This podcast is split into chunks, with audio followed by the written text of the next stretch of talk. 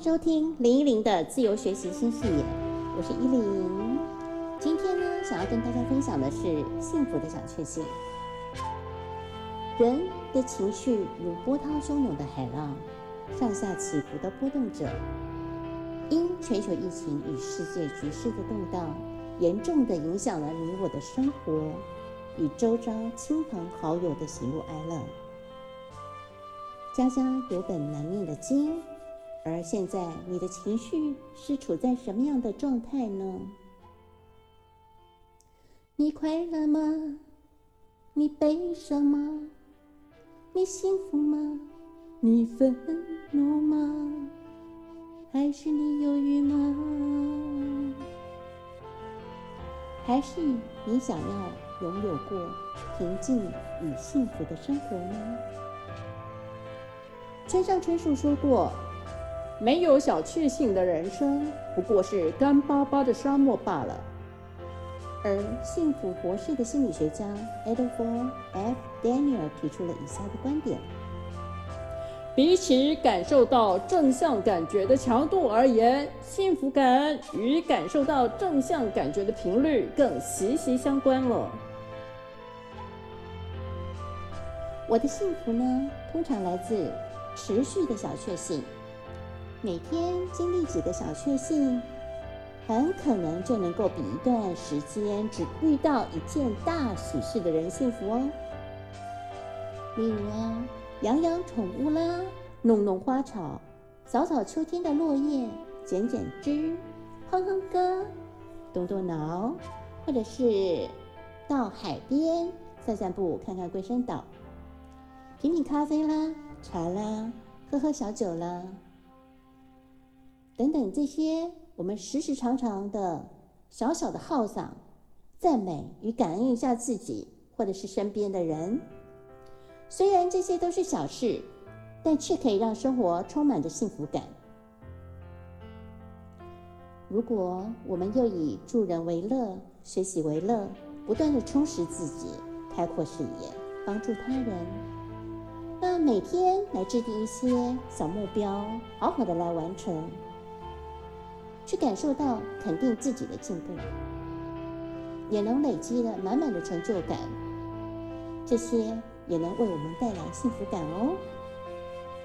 所以啦，鼓励大家跟我一样，每天持续这么做，心灵就能够越来越通透宁静，而身体也会有满满的正能量，自体免疫力当然会更好喽，这样就不怕病毒来袭了。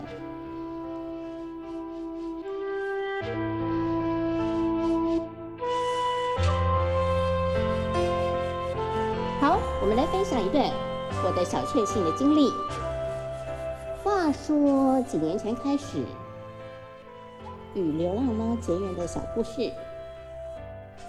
扣扣扣扣扣扣！哎呀，可爱热情的邓玉老师拎着一包猫饲料来找我了。哎，依琳。可不可以帮我喂食流浪猫？流浪猫都乱吃，常常吃不到好的食物，因此呢，它们的寿命可能都比家猫少了一半呢。哎呀，是不是可以顺便帮我找找还没有结扎的猫啊？我想带它去结扎。就这样开始，我家的猫时刻从一只累加到三只哎。OK，分别是大猫。黑猫、小猫，所以呢，小猫的饲料很快就喂完了。但是猫猫三剑客每天还是定时的来来访。哎呀，他们发挥浑身解数的撒娇撸猫的功夫，喵喵喵，呃，嗷嗷待哺，一直喵喵的叫，啊，一直说我是猫。我是猫，这个神气活现啊，顽皮呀，撒娇啊，有时，哎呀，就是爬到我的车子顶上，呆傻傻的呆着，痴痴的望着。那有时呢，弄得不好，这个野性呢一大发，就快速冲上来，砰，咬了一口，抓了一下，然后就快咻咻咻就就快速的逃走。啊，你知道吗？爱猫的人，我相信看了会莞尔。因为它们可爱的让人不得不一直的喂下去。所以呢，我家的小花园自然就变成猫咪休憩玩耍的小乐园喽。哎，每天撸猫的过程是不是很疗愈呢？喵喵喵，我是猫。OK，所以今年呢，我才发现啊一个小秘密，他们在社区里面竟然有好几个喂食点，每天到不同的家去吃饭耶。跟不同的人家在玩哦。嗯。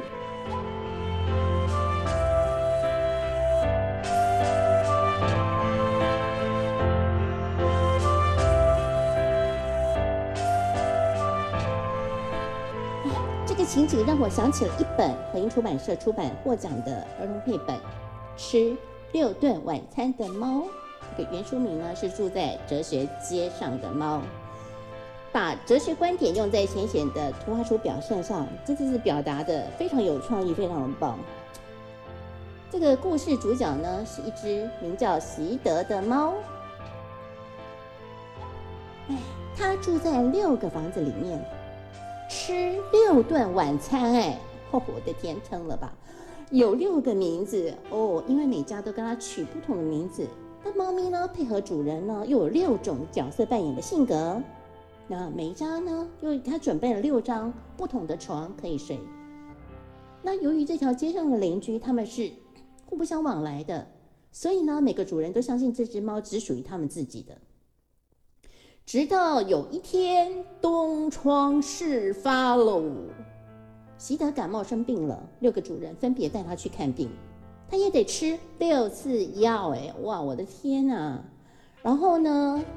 被医生发现了，就赶快打电话通知六个主人，这样才揭穿了这样完美的伪装啊！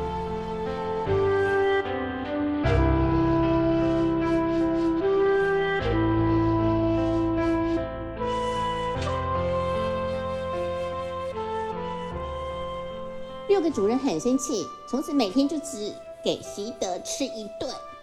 可是习德是需要吃六餐的猫啊，他就搬到另外一条街去了。而这条街的人彼此熟识，也常常交谈往来。大家都知道习德就是这个样子，所以也没有人会在意。对照出两条街上居民的两种态度：当亚里斯多德街的成人们怒目圆称的时候呢，只允许猫儿吃一餐，隶属一个主人时。他们便不如毕达哥拉斯街的小孩和大人们，因为接受猫儿来来往往，反倒呢，大家都拥有了它哦。这个故事是不是有趣又有创意呢？特别像我家的猫时刻，我们跟毕达哥拉斯街的人们一样，都是互相认识往来的，大家共同拥有猫时刻。但我怕他们吃的太撑了，就定时的喂食一半的分量。听完了这个故事后，是不是觉得有感染到我的小确幸的快乐呢？OK，分享给大家，也祝大家有个快乐的时光。也欢迎投稿来分享你的小确幸哦。